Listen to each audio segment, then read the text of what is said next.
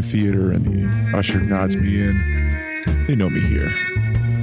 I descend down the staircase behind the movie screen that only select people know about. The door at the bottom opens and I walk in.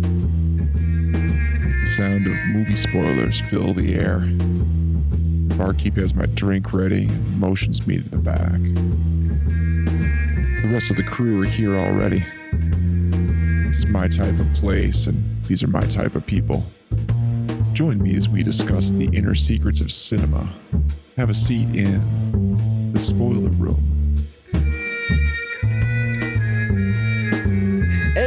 Welcome, all you spoiler room fans out there. Thank you for joining us once again. Yes, we are doing Bat Month. If you didn't catch it, we did uh, a little prequel to Bat Month with our coverage of Batman 1966 and took a little breather in there for Wonder Woman. But now we're full on into June and it's going to be Bat Month. And part of the reason why I picked June to be Bat Month was because 1989 Batman premiered this month. Yes, the Tim Burton, Michael Keaton, uh, Jack Nicholson Juggernaut, which at the time it was the most expensive production, I believe, to be made at that time. And so we're going to talk about that. We're going to talk about some other things about the film in general. And I got a great crew with me tonight down in the spoiler room. They've pulled up a chair. And first off, we have the BFD himself, Mr. Glenn Bittner. Hello, Glenn. How are you? I'm super. You're su- no super. No, we're not doing super. No, this- sorry. I'm No. sorry. I'm fine.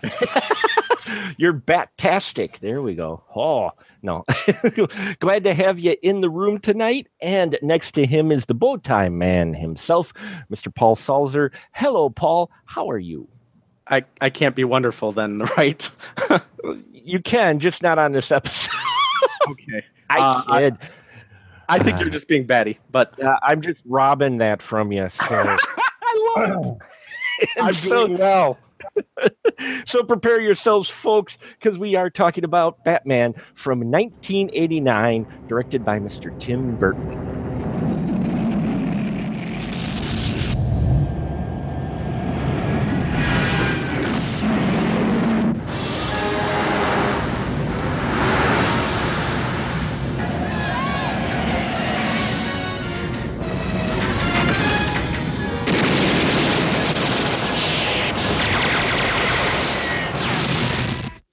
Vale. Bruce Wayne. And what do you do for a living? Lieutenant, is there a six foot bat in Gotham City? Nice outfit.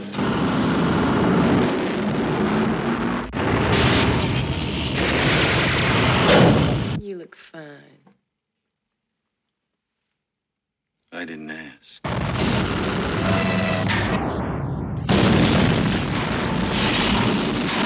I have given a name to my pain. What are you? I'm Batman. Ah! Where did he get those wonderful toys? My life is really complex. Winged freak terrorizes. Wait till they get a load of me.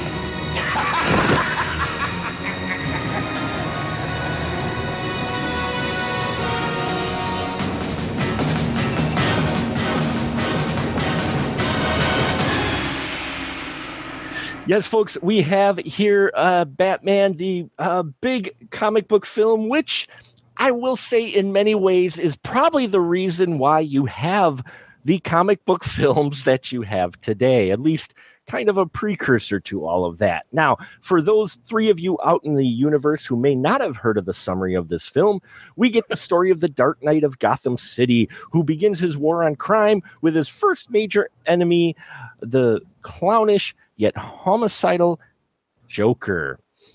Now, Glenn, you remember when this film first came out and uh, what was your experience with it? Yeah, I remember when this first came out. Um, I I like this movie a lot. I actually don't care a lot for Jack Nicholson's Joker. Really? Really, I don't care a lot for Jack Nicholson in a lot of things he- uh, because Jack Nicholson is always just Jack Nicholson. Mm-hmm. and in some roles it works out well in this one it it didn't feel like the joker to me i mean and and this is obviously before we had you know like the heath ledger joker and like that for the most part the joker was what i read in comics or from the 1960s batman but it just it just he felt way too much like jack nicholson even for me back then i'm just like man it's just he I mean, some people say, "Well, he takes a role and makes it his own." He takes a role and he makes it himself, is what it is. um, but I, it wasn't. It wasn't enough to make me not like the movie, even though uh, I, I I rewatched this from time to time, and there's just parts where it's you know, I mean, I, I watched and I'm just in my head, I'm thinking so many other things other than it's like Batman, Batman, Batman. Um, because you know you say his name three times and he appears, and then you can Yeah. wait and all that's Beetlejuice. It's Um, Beetlejuice. it's just because Michael Keaton is is also he's he's I think at that time he was uh it was a surprise I think that he was cast. Mhm. Um, because he wasn't known for doing anything really serious for the most part. I mean, he was more, you know, he was Mr. Mom. Um, No, he did do uh, Clean and Sober, I think, before He did. this. Yeah. Uh, did he? Possibly. Um, but he again, he's he's very. I don't know. At times, uh, his delivery at times is just so. Look, looking back, you know, hindsight twenty twenty. It's it's. You, you did it, you know. Burton did this grittier, darker Batman than what we most of us had been used to, and at times, Keaton's Batman is is almost. All right, it sounds too much like Mr. Mom at times. hmm Sure. Um, but again, even with all that stuff, I, I still this is one of my favorite Batman films. It's definitely, I think, the my favorite of the ones leading up to the Dark Knight, and I think only the Dark Knight itself is the only Batman movie I like more than this. Hmm Um, I like it better than both the sequels to the Dark Knight. So, I mean, I enjoyed it. I saw it twice in the theater. I, I owned it on VHS, so I mean, it was a good film. Great. Yeah. Uh, I remember this was a bit of a big deal when it came out. Uh, Paul, how about you and your first thoughts with Batman?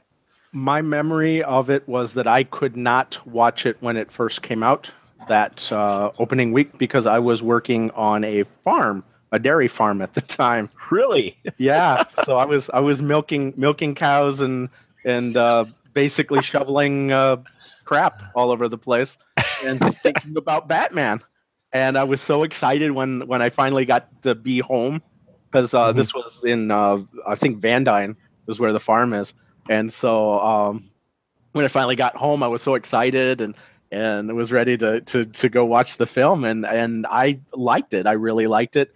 But here's the funny thing: is I liked it for the excitement. You know, this is this is the uh, younger me watching uh, an exciting comic book film, and as I was watching the film again the other day to kind of prepare myself for this podcast, I found myself truly liking it for its artistic value and seeing all the things that I truly missed when I was younger.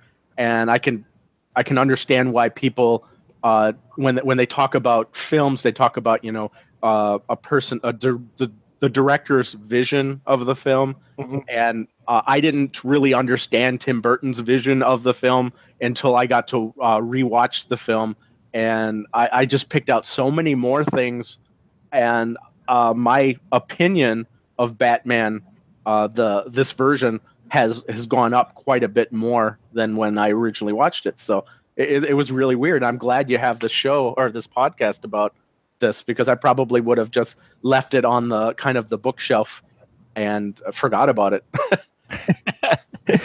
yeah, uh, it's interesting though. Uh, what'd you think of Michael Keaton cast as Batman? Because Glenn is right. Uh, the casting. I mean, we talk about now with the way the internet is and everything, and how casting, like with Batfleck, uh, everybody was like, "Oh my god!" But uh, I was watching some of the behind the scenes stuff, and it's interesting that same complaints people have about every character uh, person they've picked to portray Batman came up when they chose this. What do you think of Michael Keaton? Uh, Michael Keaton is just a wonderful actor. I thought uh, I will always say that I felt that he was a better Bruce Wayne than Batman, but his Batman was not bad. Again, watching it through the second time, you really appreciate what he was doing with the character. And uh, yes, I, I know people complained about it uh, growing up, but I think he he even hushed a lot of people after they watched it. And you know, he's been kind of doing that a lot, you know, throughout his career. Is like people don't expect uh, him to do a, a, a certain thing, and Michael Michael Keaton just comes and he just blows it out of the water, and he really did a good job uh, in this role, and I think he blew it out of the water. Mhm.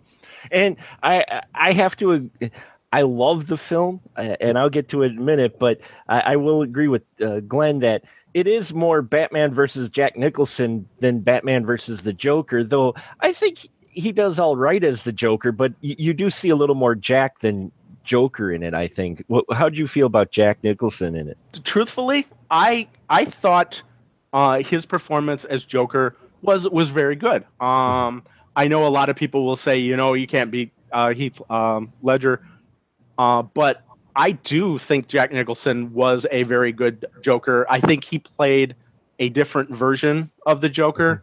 And in the new 50 or uh, in Rebirth, I think they, they talk about uh, them being actually distinctly uh, different uh, different versions of Joker existing in the world. Sure. And uh, he does represent one of the uh, one of the three Jokers. And uh, it, what's really weird is I think uh, that that this discussion about who is the better Joker kind of led to that comic book, you know, Right. saying that there's these different versions, and he does. He, I I don't know. I just when you when when I look at him on the screen, and yes, it's it's kind of Jack Nicholson, but to to see the the expression in his eyes, um, the the way he he pulls himself, you know, he he just when he stands there, he he reminds me of uh, a really menacing type character, and you know, it was it was not a it, it was nice, especially for someone when uh, you know the age I was when I first watched this film. Um, it was it was uh, it was a nice experience, and and I guess with with all the newer movies, you know, you, you compare it to different different versions of of him. So I, I don't know. I think I think his Joker, even though it's more Jack than Joker, he did have the look, but he was a, the way they designed his Joker and and uh you know with his clothing and everything was a bit like out of the comic, but was also felt like a nice, at least them attempting to try to maybe do a bridge from the '66 campy Cesar Romero who we talked about in the last uh, episode, you know, the Batman episode for 1966, still kind of had the dark side. This is if uh, it was fully realized. I think if like Cesar Romero, because I did kind of get a feel like he was, even though he's bringing his own, he did throw a little bit of. uh, It almost felt like nods to Cesar, like with the the laugh in that. Glenn, did you kind of feel at least maybe a little bit like he was a bit of a bridge, or that they were maybe trying to go for a darker Cesar Romero's Joker, maybe?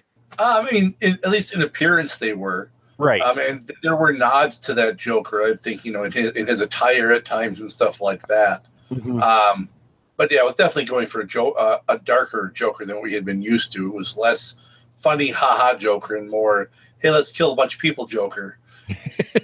um, you know, more he was more you know of a sinister you know criminal than he was you know just kind of a more aloof you know kind of comic booky villain. Yeah, uh, he was, and and I I dug him, and and I'll just give my quick thoughts before we move on. I love this movie. I I when this movie came out, I became obsessed with this movie. I was the first one in line. I've got a postcard Batman. My buddy got me the 1989 Bat logo, uh, and uh, it's from actually 1989. The the teaser poster that's poster that's just the logo. I literally clipped when they showed Batman on TV, broadcast TV, I clipped the news article for the listing and taped it to the back of the postcard that I have. I I am a big bat this Batman. I watched it like 6 times in the theater. and so I am trying to contain myself, but this this is this is one of my all time favorite films. Uh, one of my all time favorite comic book films. I, I just love this film because, uh, namely, because not only the people in it, it has all great people that I knew. Uh, you know, I was getting familiar more with uh, uh, Jack Nicholson's earlier work. He scared the shit out of me with The Shining. And in fact, The Shining is probably the film that still scares the hell out of me. Um, but you know, I knew all these people, and to see them all into a film like this was great. But not only that, and watching the behind the scenes stuff on the Blu ray that I got a while back when they came out with the, I think it was for the 20th anniversary of it. Um, yeah, I think it was the 20th anniversary. They came out with the Blu ray or whatnot, and they had the behind the scenes stuff. Uh, you know, up until this point, we really only had Superman for big tentpole comic book type films. Am I wrong on that, Paul? Or I mean, it was pretty much just Christopher Reeve and Superman before this. As, yeah, as far as I can remember. I mean, whew, I, I don't think. Yeah, that's I I mean, there was Flash Gordon in there, which was ahead of its time. I love Flash Right. Gordon too, but uh, Glenn, do you remember there was this was pretty much outside of Superman, the uh, the big the the uh, next big superhero film, wasn't it? This was a Warner Brothers' biggest movie up, you know, up to this point. And I think before that it was Superman. So Right.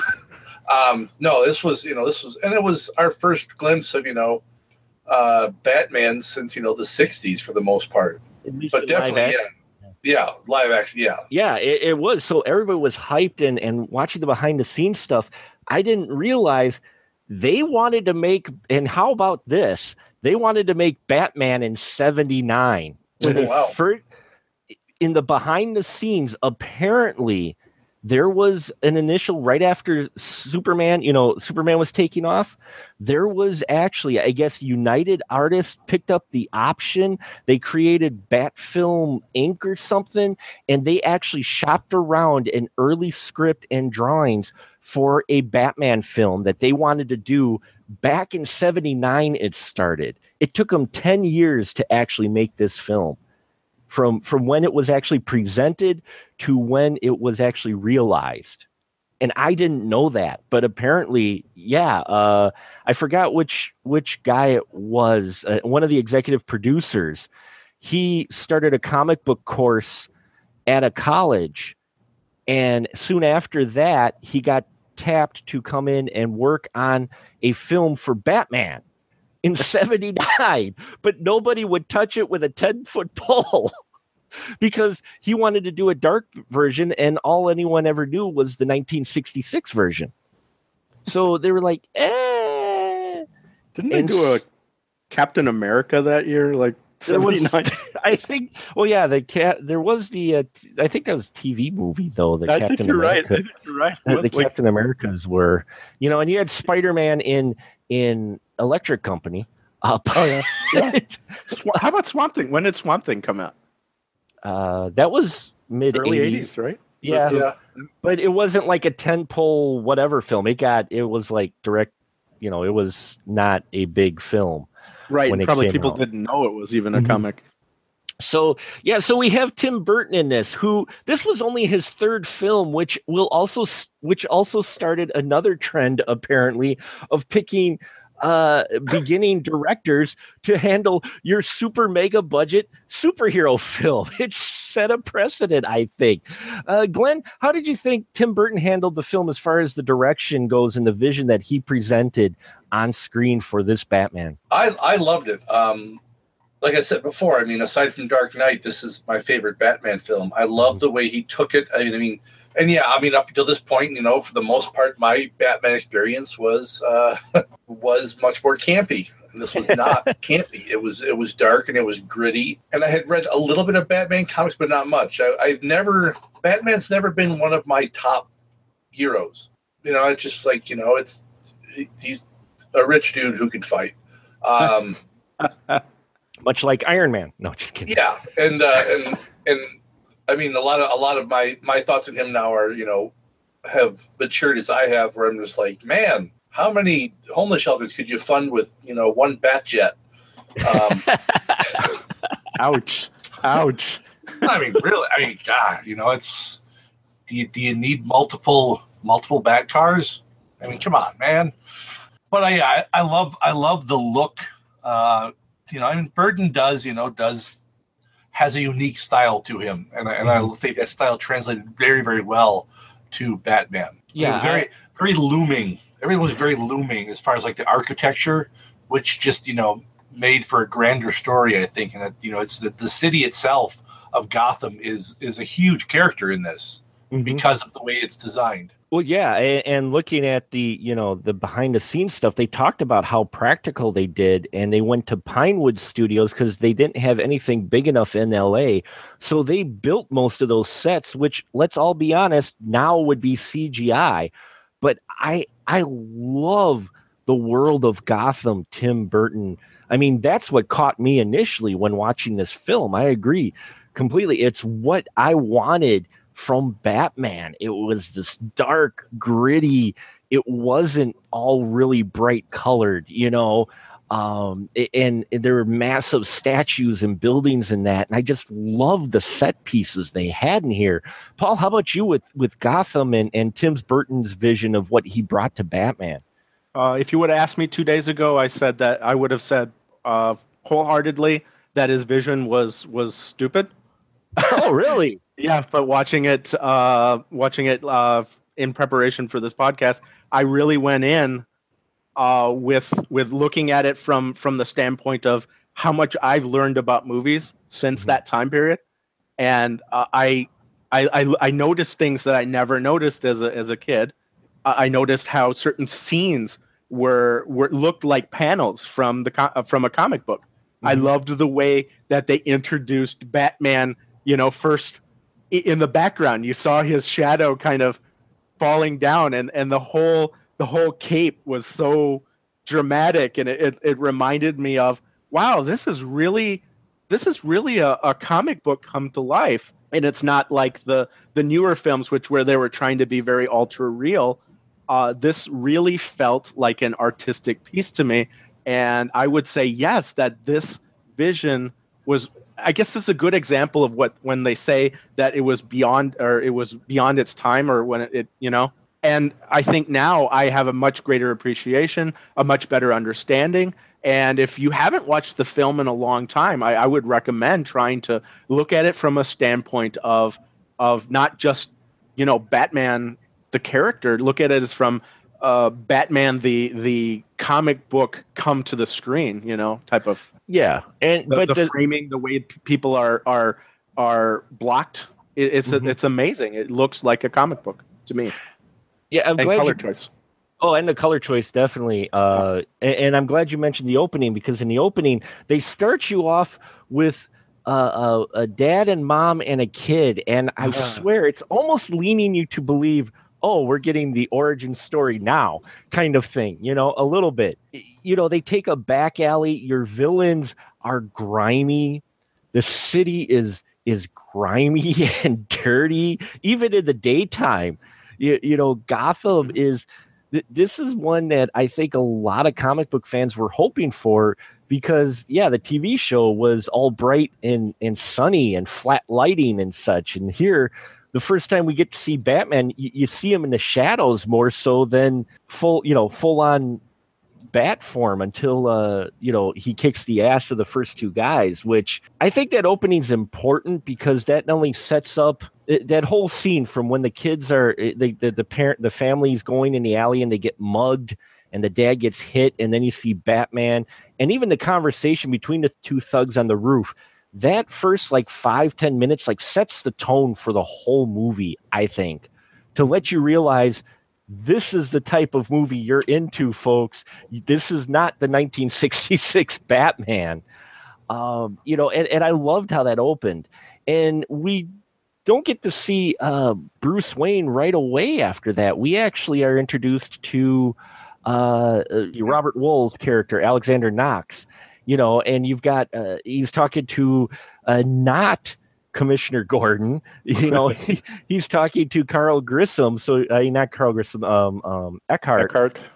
And you know, so you're like, oh, we got even new characters in here. So they started introducing all these newer characters in here, and and I like the characters they had around the Joker and uh, Batman because uh, there also were big names. I mean, Glenn, did it surprise you the the the big names that they actually got attached to this film? Uh, you know, for a film like this back then, when it was kind of a risky film to make. Uh, it was a little risky, but I mean, I don't think it was. I mean, they courted a lot, a Mhm. lot of people for this, and I mean, Sure. uh, they pissed some off too. They pissed off Robin Williams big time uh, with this, because when Nicholson was hemming and hawing, they offered the role to Robin Williams, which then got Nicholson to sign, and Williams was like pissed that he was basically used as uh, you know uh, leverage just to get Nicholson on the role. But I mean, they tried so many people for. Uh, God, I'm trying to remember who they all. I mean, they wanted. Uh, I mean, Charlie Sheen was considered.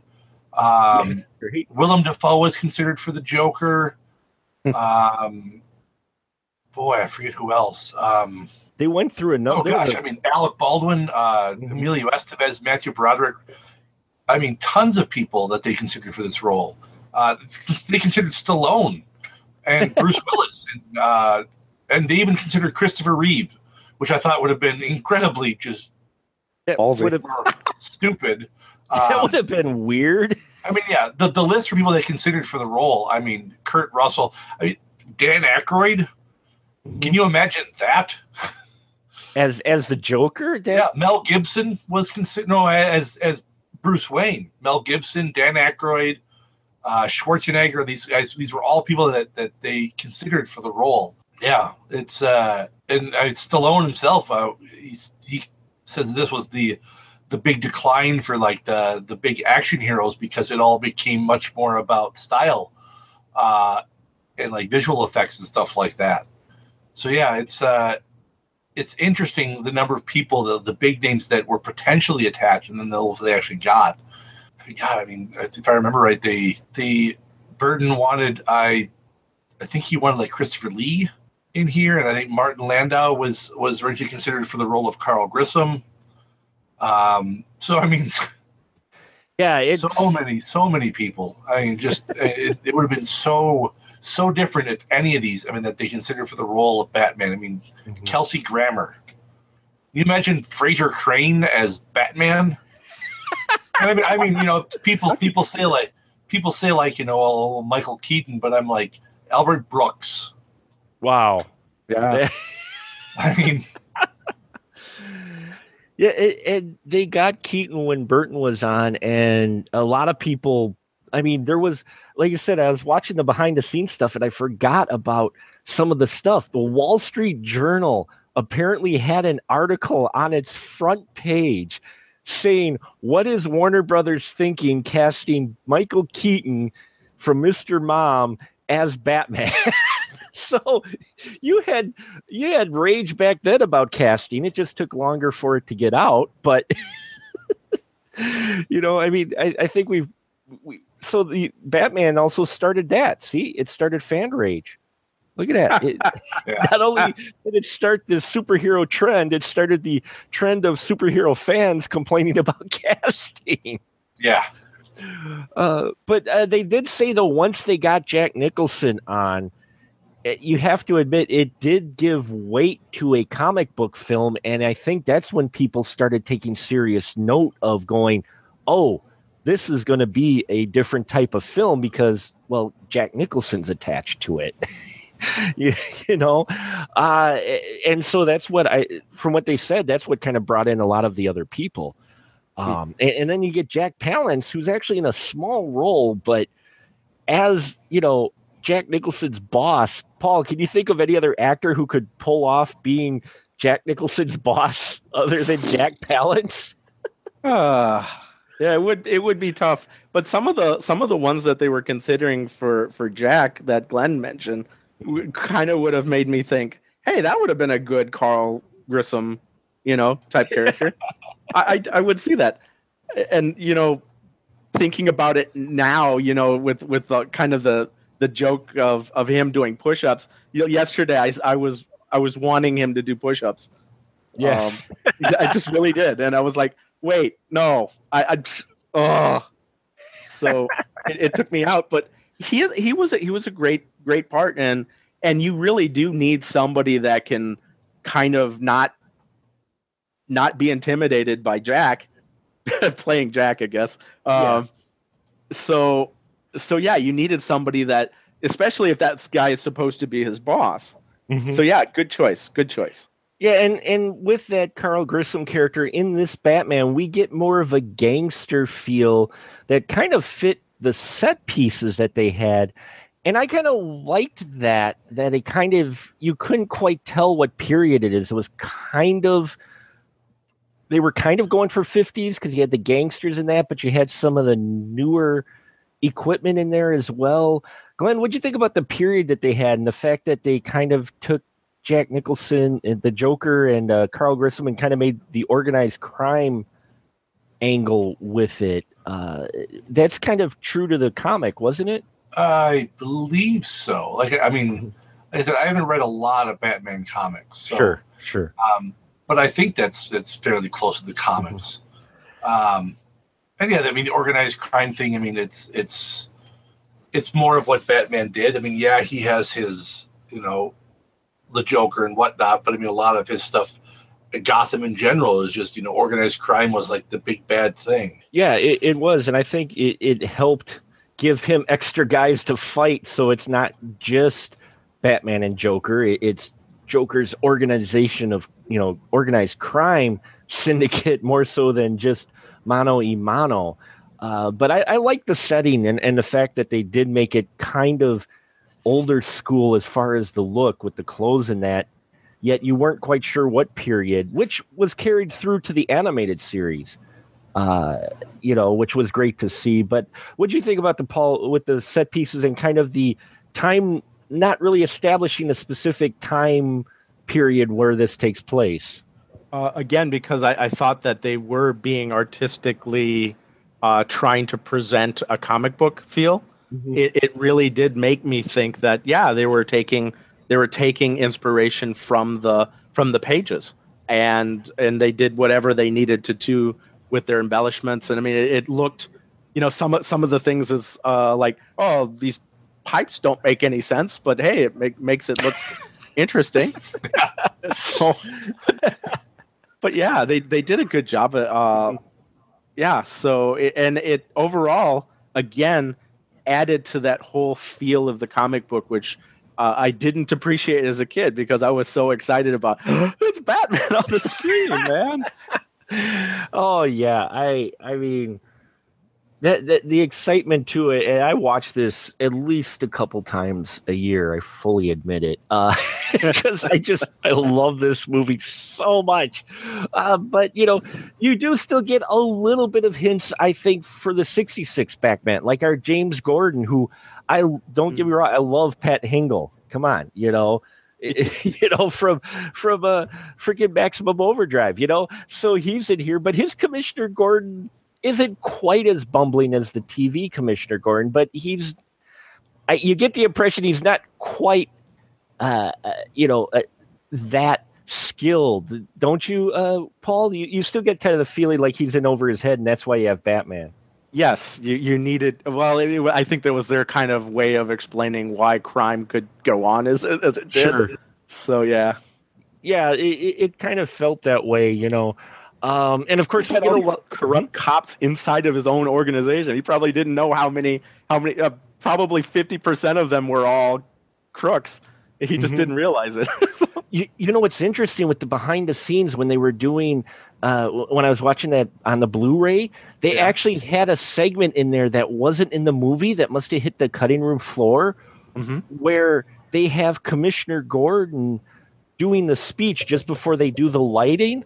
Yeah, talking about how they will weed out every crooked cop here in Gotham Yes! City, and make. I'm like, oh, where was that part? no kidding. But see, that would have changed his character. it would have it would have changed it a bit, you know. And uh, you know, Billy Dee Williams is Harvey Dent showing up in here.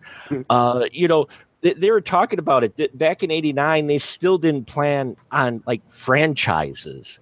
But Burton said with the casting of Billy Dee, he always kind of had the fantasy of, well, you know, if we do go to make another one, it would be cool to have him as Harvey Dent. Um, but it was cool to see Billy Dee in here. Uh, and then uh, Alfred Pennyworth. Uh, Glenn, what'd you think of Michael uh, Gough's character as Alfred Pennyworth? I thought it, it was pretty spot on. Oh yeah, he was a great Alfred. Mm-hmm.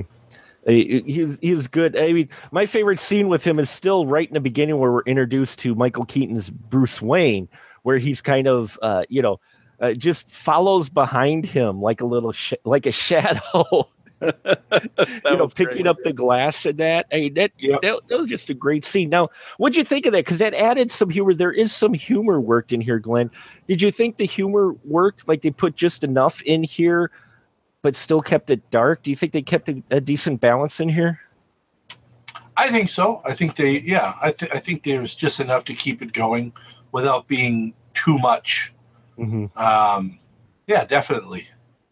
Yeah, I mean, because like you get the scene two later on where Batman uh, first crashes through the window after you get the uh, art gallery scene, and uh, you know he he has his uh, batarang up uh, or the the bat you know uh, grapple, and he asks her if she's 108 pounds. Yeah. and, and then she, they don't make it all the way up, and then after uh, she does the takes the pictures and he kicks the guy's butts. Uh, he goes, "You weigh a little more than 108."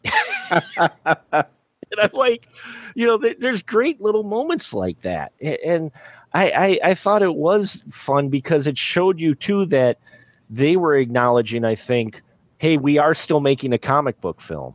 Uh, Paul, how about you with the balance of humor in here with it, and some of the dark humor too, like you know the the makeup uh, with the Joker's, uh, you know, special makeup that caused people to die with smiles on their faces. Yeah.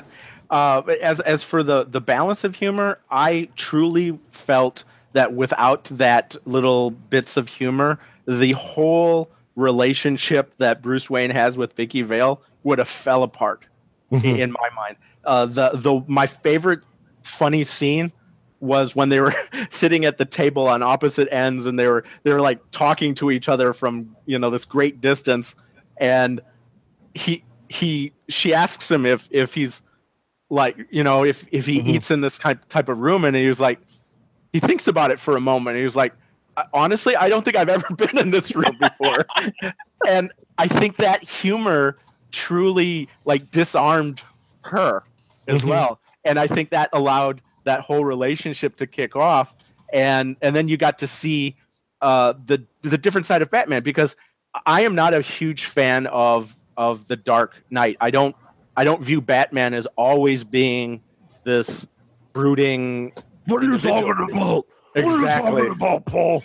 Oh, it, it, it bugs me it bugs me um But And- you don't. You didn't want to hear. "Have you taken the devil the cool lights?" No and so i needed i needed the balance and i needed i needed i needed somebody to show me that batman is something that i can be you know and and so the bruce wayne having that sense of humor having that balance really did help me to to make uh make me feel like yeah i, w- I could be batman yeah i could be batman I um, think I think that was part of the reasons why they may have uh, also casted uh, Michael, Michael? Keaton. Yeah. Not only because he's got a dark side and he can act with his eyes, but I think it helped give the idea of, well, he's a little bit more common guy looking, even though he's Bruce Wayne. You Yeah. know, and so that gives you the little more of a, oh, you know, I could be Batman. and maybe, he you know, Yeah, Go ahead. there's there's only one other person that I know of that can work silence as well as he did, mhm. and that would be Glenn. it would be Glenn. Yes, uh, Glenn. Glenn is definitely the master of working on silence. Uh, but we mentioned Vicki Vale in here, who's the love interest who shows up. She's the reporter, who, well, the photographer, who did do Vogue Cosmo, and then she did more uh, a deadly, more more dangerous su- stuff. And she's played by Kim Basinger. And what I find interesting is that if it wasn't for a horse accident, Sean Young would have been Vicki Vale. Oh, Glenn, what would you think of, of Sean Young and, and how'd you feel Kim Basinger did in this role? I think she did fine. Mhm.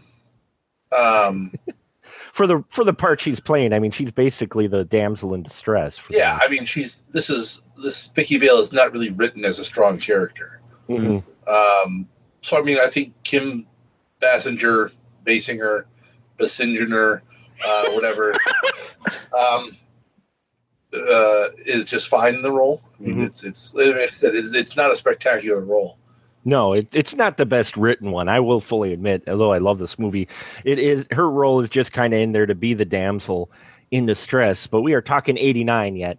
Uh, but uh, yeah, well, apparently though she was called on like a, a week or so uh, before they had to shoot because uh, Sean Young uh, fell and, and hurt herself on a horse, and so I think I think she might have would have played it differently. Uh, do you think she would have played it differently, Glenn? Sure, probably. I mean, a little bit. I mean,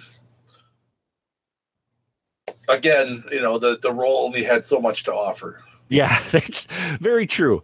Very true. Uh, Paul, how about you uh, with Vicki Vale and, and Kim Basinger's performance in here? I mean, she she didn't really have the strongest role.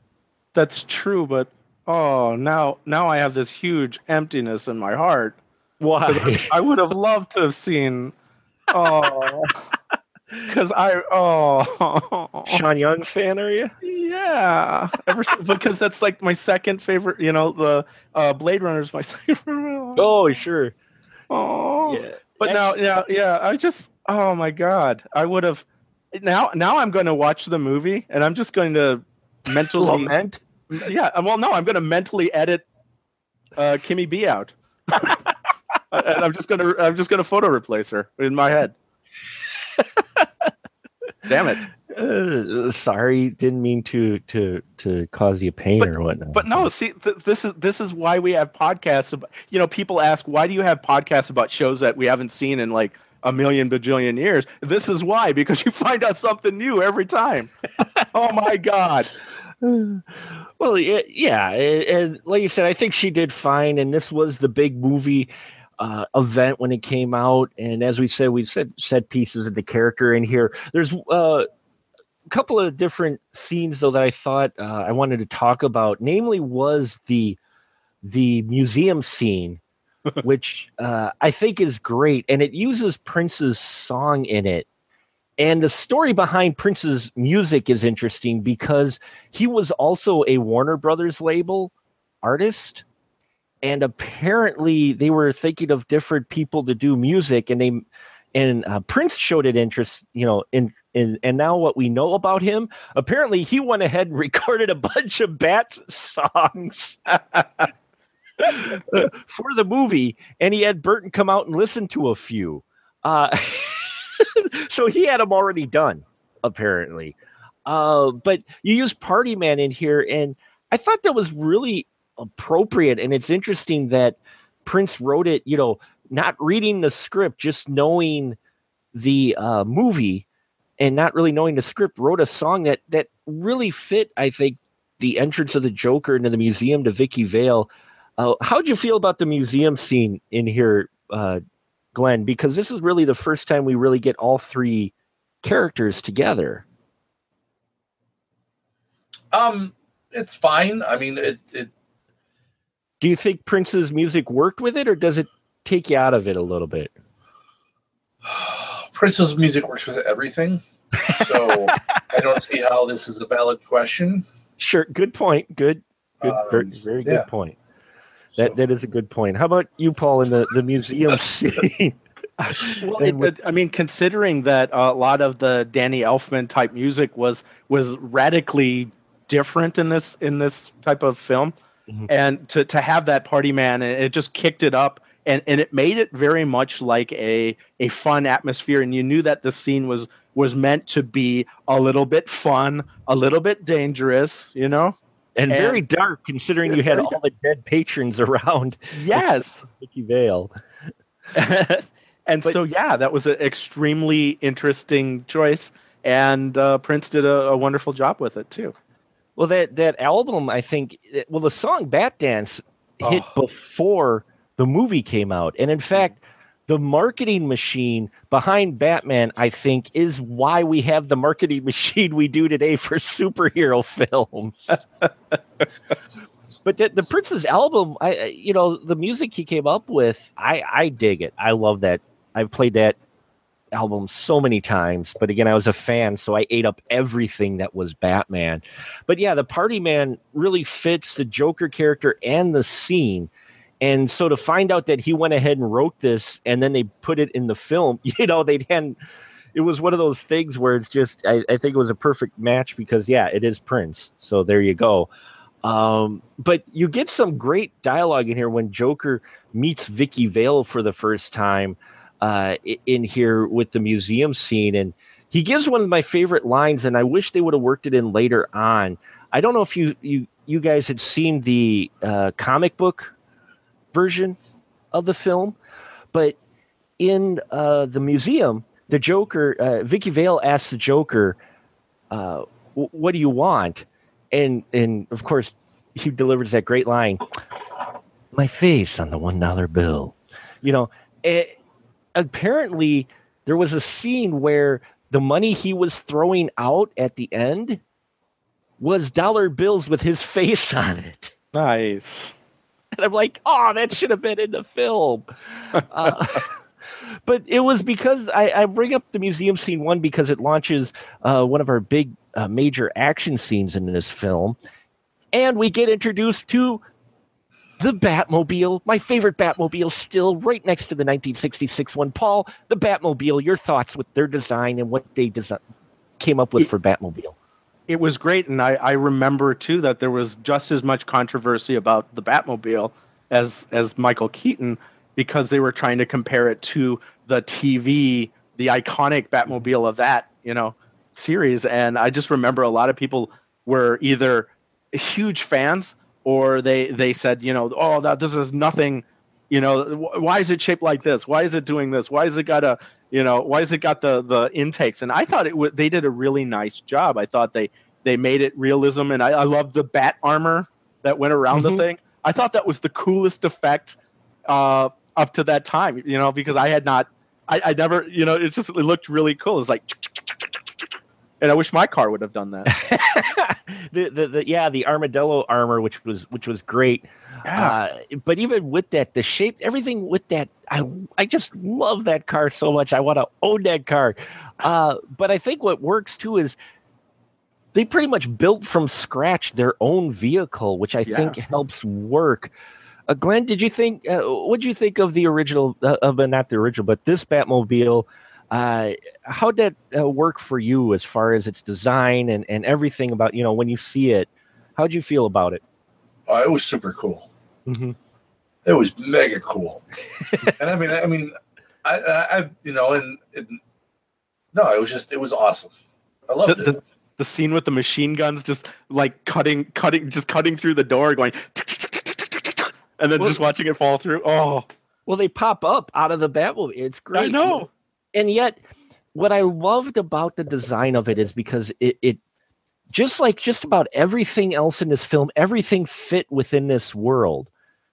You know this might not be your favorite joker but the jack nicholson joker was perfect for this world that burton built. This batman fit and this batmobile was such a great piece. And they built the thing. The thing was practical and they built it. And you hadn't really seen something done with that scale i think you know, with a superhero because Superman flew. Yeah. So Superman didn't really have cool gadgets. So the fact we had Batman in this badass car that apparently was fast, and unfortunately, the uh, the Pinewood Studios where they built the set was only like a uh, quarter mile long or half mile long. So they never were able to open up the Batman, uh, the Batmobile, until they do that uh, scene with it driving through the woods Mhm.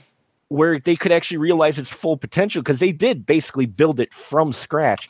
Yet again, they gave a little nod to the original Batmobile because it still had the jet engine Yep. on the back. It still had the jet on the back. So while you don't have your, uh, you know, turbines to speed and atomic batteries to power, it still had that feel.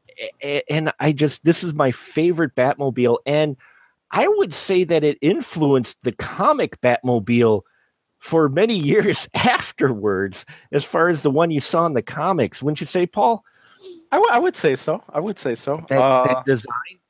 hmm Well, and also too, I think it it it kind of it looked to me like Batman too. It looked like you know I, I could see this being a car that Batman drives. I mean, it had those little pointy fin things that reminded me of the ears of Batman. You know, so I th- it was a really good design. How, you can't fault that design, except when you were in the 19, 1980s or whatever, because apparently there were enough people that did fault it.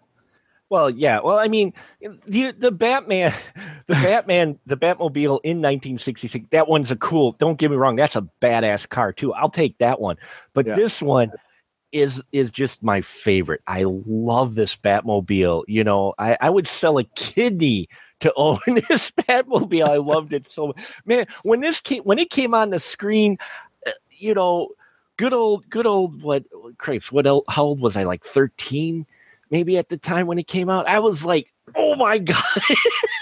I was like, I loved, you know, but this by that time that I was into this movie so much. But not only do we get a Batmobile, but we also get the Batwing. Yeah. I, I mean, the Batwing, even though you know where he, f- where he, The groan part, huh? the the groaning part. Is that what you're talking about when he flies Yeah. up in front of the freaking moon? I don't, I didn't grow into that. That was that was that was artistic comic book. Oh. Nah, I loved it. Yeah. Did you not like that scene No, I did not. with the little, little bat symbol in the moon? Uh, but what'd you think of the Batwing, though, Glenn? Did you like the design of it?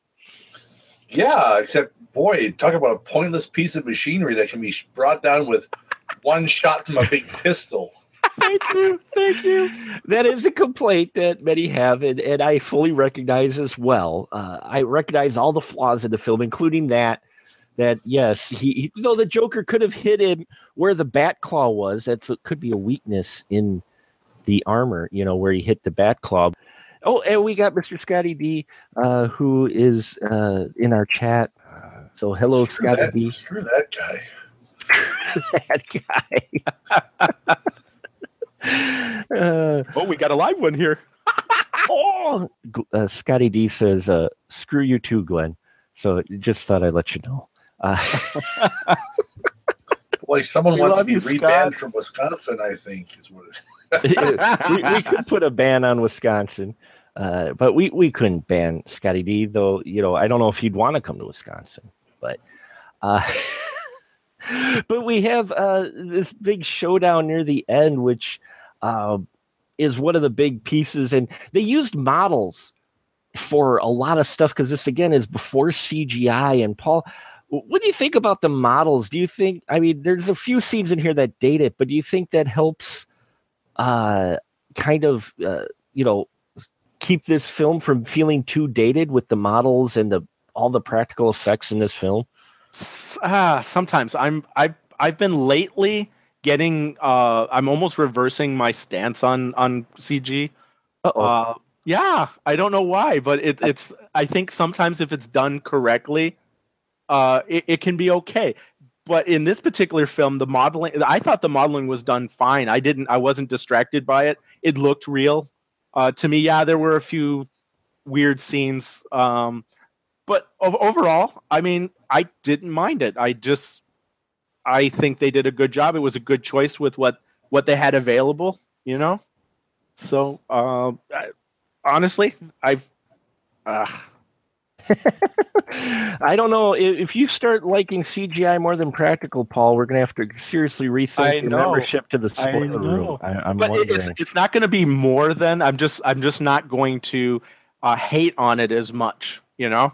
oh, okay. right and and they're because they're i've i've also seen movies where they use practical effects that are not intentionally supposed to be humorous and yeah it's like true. oh, true. There, there are a few moments, especially in this film too, where uh, near the end. But it's funny listening to the commentary from Tim Burton. He he was saying some of the shots, the technology wasn't quite there, and you could Yeah. tell he kind of would have liked to go back uh, and redo a couple of. But he did like the models shots. Glenn, how about you? Did you like the models and such in here? Do you think it it kind of helps keep it from being a little bit dated anyway? Yeah, I mean, I, I love model shots. I love practical effects. I mean, Mhm. even even even the the very very obvious model shots in the Godzilla movie. I've always been a fan of them. Yeah. Um, so yeah, no, it's it's it's great. Yeah, I, and I thought they were really well done uh, in here as well. And and you know the big cathedral piece, which is where the big showdown uh, comes in for the Batman and uh, the Joker. I just bell love coming down. Yeah. and the bell coming down. I just Oh. love that that set piece. Uh, you know, it, it goes along with the rest of them. But th- did you? How'd you like that that whole journey up the the bell tower, Paul? Uh, did you think that that was good for kind of building up a little of this final epic connect, you know, battle with the uh, juggernauts? Yes. yeah. Well, yeah. Because again, uh, uh, I can't. I, I keep repeating myself, but uh, the whole artistic comic book feel. It, it felt like okay, these are panels. You got to show them progressing someplace. You know, you, you start from one place, you, you end up in another place, and then you and then you do battle. And that's how I, I was I was picturing it, and I was like, hey, this is kind of cool. And like you said, it does build up suspense and and I I think nowadays though I think they would have they would have said it was influenced by video games, you know, where where uh, they had to they had to have levels as, as the guy. well, you do have the boss fights, but Yeah, you know, it comes with a lot of action pieces, you know, where uh, it, you feel like you're going through the different boss levels of video games because video games, I, you know, are modeled off of those action films. Uh, but this showdown, what I thought was interesting too with this one versus, you know, even what you kind of get later on, uh, but even in the comic, physical uh, fighting between Batman and the Joker. Joker was never really a fisticuffs fighter, was he, Glenn? He he really was more of the sneaky, stabby in the back kind of guy, wasn't he? And did you think that was odd when you had Batman, who's all physical though, here at the end, beat up on Jack Nicholson? Is it you know by then Jack's so bad you don't you, you want to see Batman beat the crap out of him? Oh yeah. I mean, I, I want to see someone beat up Jack Nicholson all the time, anyways. so I mean, yeah, no, I yeah, I, I mean, it's fine. I mean, that's Mhm. he needs a good thumping. Yeah, he does. And, uh, for the um, action scenes in general, not only this uh, final battle, but throughout, when we do get Batman fighting, uh, how'd you feel about the choreography with those fights, Glenn, uh, and, and the fighting that they had in this film? Did it did it feel good for you? Did it feel a little stiff? How are what are your thoughts with the fighting in this film? Because it is an action film, so. It is. I mean, it's fine for when it came out. Obviously, I mean, we've gone to the point now where I mean everything is so over the top. Um that I mean, you know, if, if this was made today and that was the fighting that they used, it would look terrible. Um, but but for when it was made, it's fine. I mean, it's it's not. It's it's. I would probably say it's more realistic Sure. than what we see today, where it's you know it's just so ridiculous. Um, you think Batman would have had it like four times as many enemies in the Belfry? oh yeah, it would have been like thirty guys, and uh, yeah, But yeah, I, I I thought it felt like natural brawls kind of out of the comic where they weren't overdone. Like you're saying today, yeah, well every comic book fight seems to want to go bigger. Paul, would you say that the, the fights in Batman uh, felt a little bit more at least realistic or, or and how'd you feel about the choreography of these fights? I I think they were a little stiff, unfortunately. Uh, I think the modern modern interpretations of Batman show him being much more, uh, much more exciting, much more. But again, fighting in a in a cowl is very uh, realistically you couldn't you couldn't do all the fancy things. So I mean, obviously that was physical limitations, but you know, with with the with the Christian Bale Batman, they got around it by giving him a much more articulate um, cowl, and he was able to fight a little bit better. And then with the with the uh, Batman versus or Batman v Superman version, uh, that was an amazing fight, and it's like I I loved that fight, and so when I look back at the fights in here, it was like, oh wow. God, see, see, and I love the- hard, yeah. I, I love the fights in here, uh, especially the final fight. Um, My one of my favorite fights is, of course, where he he he you know fights against the the second to last boss. He doesn't Yeah. fight the Joker. He fights the the big guy, and I love the choreography with that one, where the guy's like knocking bricks off, and you know he's beating the snot out of each other. And uh, I, I I love the the fights in here because I too felt like they felt a little bit more natural, a little more brawl like. And yeah, they were a little stiff, but they even brought that up in the the behind the scenes stuff that that suit apparently the way they built it in that was heavy as hell. Yeah.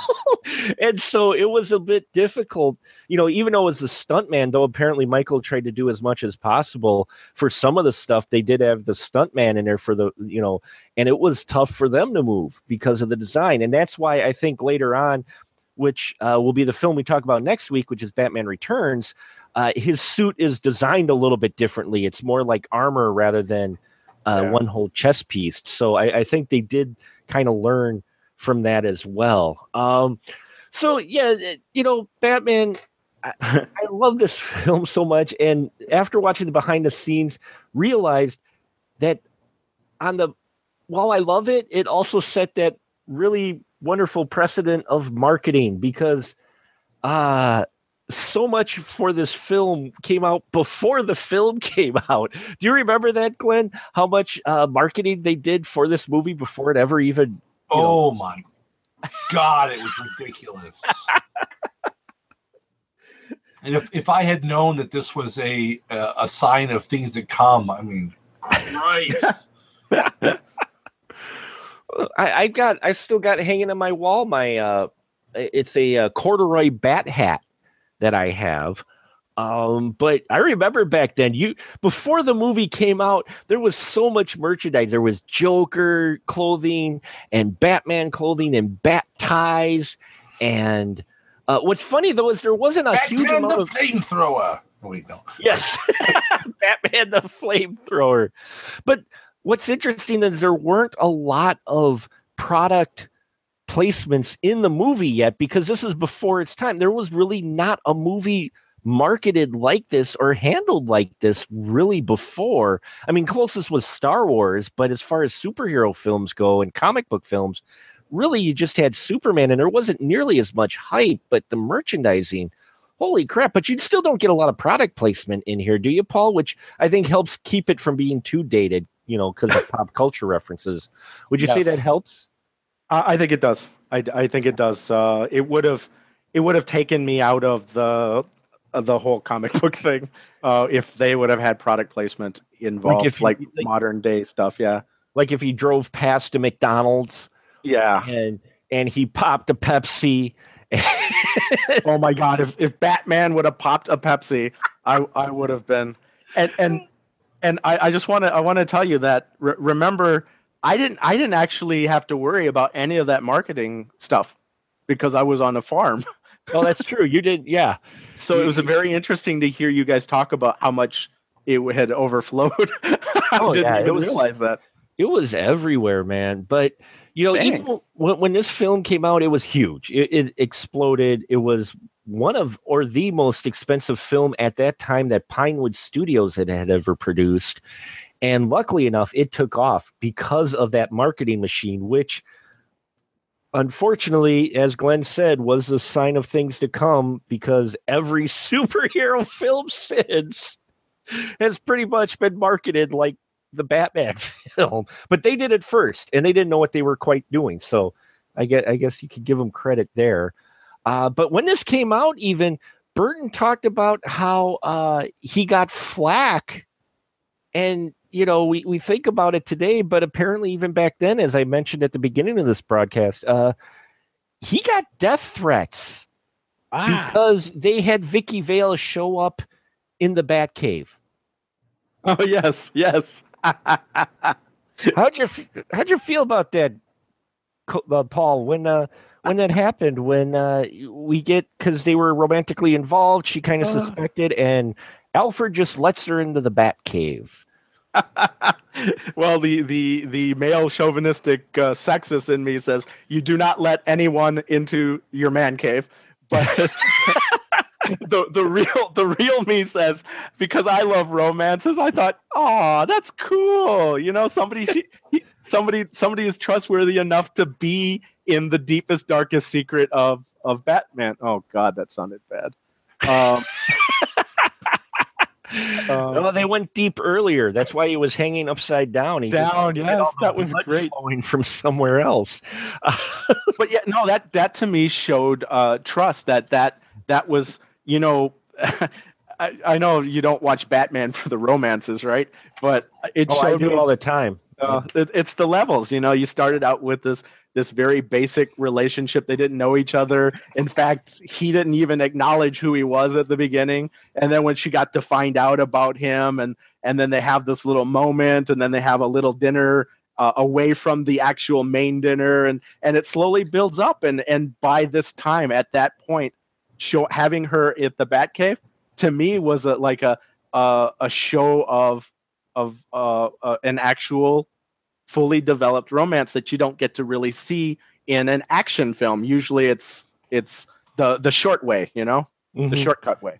And, and what, So- also, while we're talking about death threats, apparently he also got death threats, and he actually stopped going to comic cons because people were pissed that the Joker was the re- was the person who killed Batman's parents. How'd you Oh, feel about yeah. that one, Paul?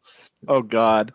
I, honestly, it didn't really matter. I thought story wise, it's a much better thing because you tie you tie in the uh, the villain to the to the hero and vice versa. You know that whole line of "I created you, you created Yeah. me" type of thing. I thought that was a much better story. Who, you know, who cares about the the Oh. origin in this particular? I know Okay. blasphemy, right? Blasphemy. If anyone wants Paul's email so fans can write to him about, Yeah. you know, who cares about the the, the story of superhero films, contact Well- us after the show and Yeah. let you know. Oh, I was going to give it up, but What, what what do you think about these two th- things that, uh, according to Tim Burton, he apparently got death threats for and got people pissed off? Was the fact uh, Joker killed his, you know, Batman's parents, and he had Vicki Vale in the cave. Yes, we got a sigh. yeah. Um, can you imagine if we had today's internet back then? Oh, oh, great. um, yeah, I mean, no, there hell hath no fury like a fanboy scorned. Oh my god, it's just. I mean, do, do I do I get annoyed when when things you know when they change things around? Yes, I do, but I mean, I would never give a death threat to someone because they did something. I mean, I Robot with Will Smith. Not at all. Not at all. I Robot. Not even close. Would I threaten Will Smith with death? No. I don't. I don't even. You know, it's like my God, what is wrong with you people? It's. It's. I mean, if if this story means, if that means so much to you, that you think that someone should die because of it, you really, really need to probably be locked up because there's something fucking wrong with you. yeah and it's not like and they made this point too in, in the commentary is you know it's not like the comics haven't been reimagined and you have alternate storylines and stuff like that before and we've touched on that before with other comic book films as well where you know fans are up in arms and it's like well which version do you want you know it, doesn't matter anyway because they still paid big bucks to see it and it made huge bank and enough for them to justify a second one, which I think we'll wrap it up here tonight. We uh I hope you enjoyed this discussion. Not so much a spoiler discussion as just a discussion in general of how this film pretty much set the standard and showed to studios that other superheroes besides Superman were marketable, though it would take them a while to catch up. Uh, you know, I hope I hope this uh, wet your whistle a little bit for those of you who hadn't watched it before. Um, you know, uh, check it out.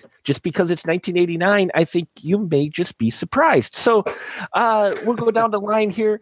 And why don't you guys give your final thoughts on Batman?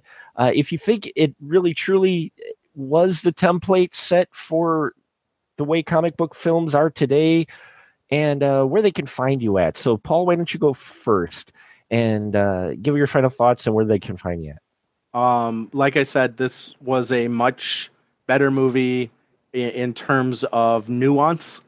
Uh, watching it uh, as an adult, so Mm-hmm. if you remember watching it as a child and loving it, uh, now with a few, you know, few years of movie experience under your belt, go watch the film again and see what you can um, see, see what nuance that you can find from the film, like I did, and hopefully it will change your ideas of what this film was like.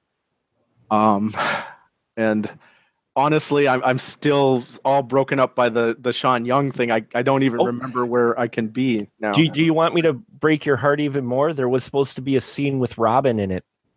Oh. Yeah. Apparently they had it all storyboarded out. It's on the Blu-ray. There's an animated they did animated. They had uh uh the Mark Hamill and uh, uh the guy who does the voice for Batman for the animated series do the Uh-huh. voices for it and they showed the storyboard. Apparently Batman is supposed to be chasing the Joker in a van uh-huh. and they end up going past the circus Circus. Oh, and it's because of the Joker that uh, Robin's family dies. oh. and that was a whole scene apparently that's where they uh, scripted it out uh, and they just never shot it because it didn't fit in the film and i have to agree that that would have been that just too early. Yeah, too way early. too much too early for a film like this so uh, but uh, we'll give you a little uh, chance to think about where people can find you at. Uh, we'll go to Yeah. Glenn. Glenn, uh, your final thoughts with uh, Batman? If you think it was maybe the ten plate for what we have today for comic book films, then uh, where can he find you at? I think it definitely changed the way that uh, that not just superhero movies but action movies in general were were made. It kind of changed a lot of stuff where you know it's it became a lot more about about effects and style uh, as opposed to just uh, punching stuff and, and just and, and just a high body count. Um, Mhm. Yeah, just uh, definitely definitely the the landmark film uh, of superheroes. I mean, it, it changed it forever. Um, and mind you, we didn't have tons of superhero films to begin with, but we had enough where this uh, really shook things up. Mm-hmm. Yeah, they, they they showed how uh, how to do it right, and they were kind of playing it by ear because they never done such a- something so big before. So Yeah, yeah, so uh, there you have it, folks. Uh, Glenn, where can they find you at then when you're not here? you can find me on YouTube with the Movie Bunker and Guy in a Bunker Productions. You can find me at guyinabunker.com, at mistrunner.com. You can find me at gncast.com with the Adventure Party, my gaming podcast I do with the wonderful Brad Ludwig. Or you can just follow me on Twitter at Guy in a Bunker. Awesome stuff. Check out his uh, reviews. Great stuff there, as well as the Adventure Party podcast. Uh, that's a great listen, especially if you're into tabletop gaming and such. So great stuff there, Glenn. And uh, Paul, do you remember now where they could find you at when you're not here? yes, I, I got I got my thoughts together. Got my thoughts together. Uh, you can you can find my uh, regular reviews uh, at my blog at forsakenfilmreviews.com. Uh, you can find podcasts uh, that I am involved in other than the spoiler room at the Astro Radio Z network, where the current uh, podcast that I have is about William Castle's classic 13 Ghosts. And uh, I also have a uh, project that I'm working on called the Northeast Wisconsin Horror Film Festival, which you can uh, get more information about at newhorrorfest.com. Fantastic. And you can find links to all their stuff on specialmarkproductions.com as well as our spoiler room archive. Please like, rate us, and subscribe to us on iTunes. Help us out. Check out our Facebook page. Uh, it- it's on, uh, not only do we have a page, but we also have a group where you can interact with us on uh, facebook.com slash groups slash SMPRD. Uh, you can join the group and even have a say in what we talk about. Hope you enjoyed this episode. Like I said, we are doing Bat Month in June. So next week, look for our episode where we're going to talk about Batman Returns. Tim Burton, Michael Keaton are back in the saddle again and find out how we felt about the sequel to this mega hit of Batman 1989. Thank you so much, folks. Catch us same bat time, same bat channel on the iTunes. Now say goodnight, my friends. Good night, my friends. Good night.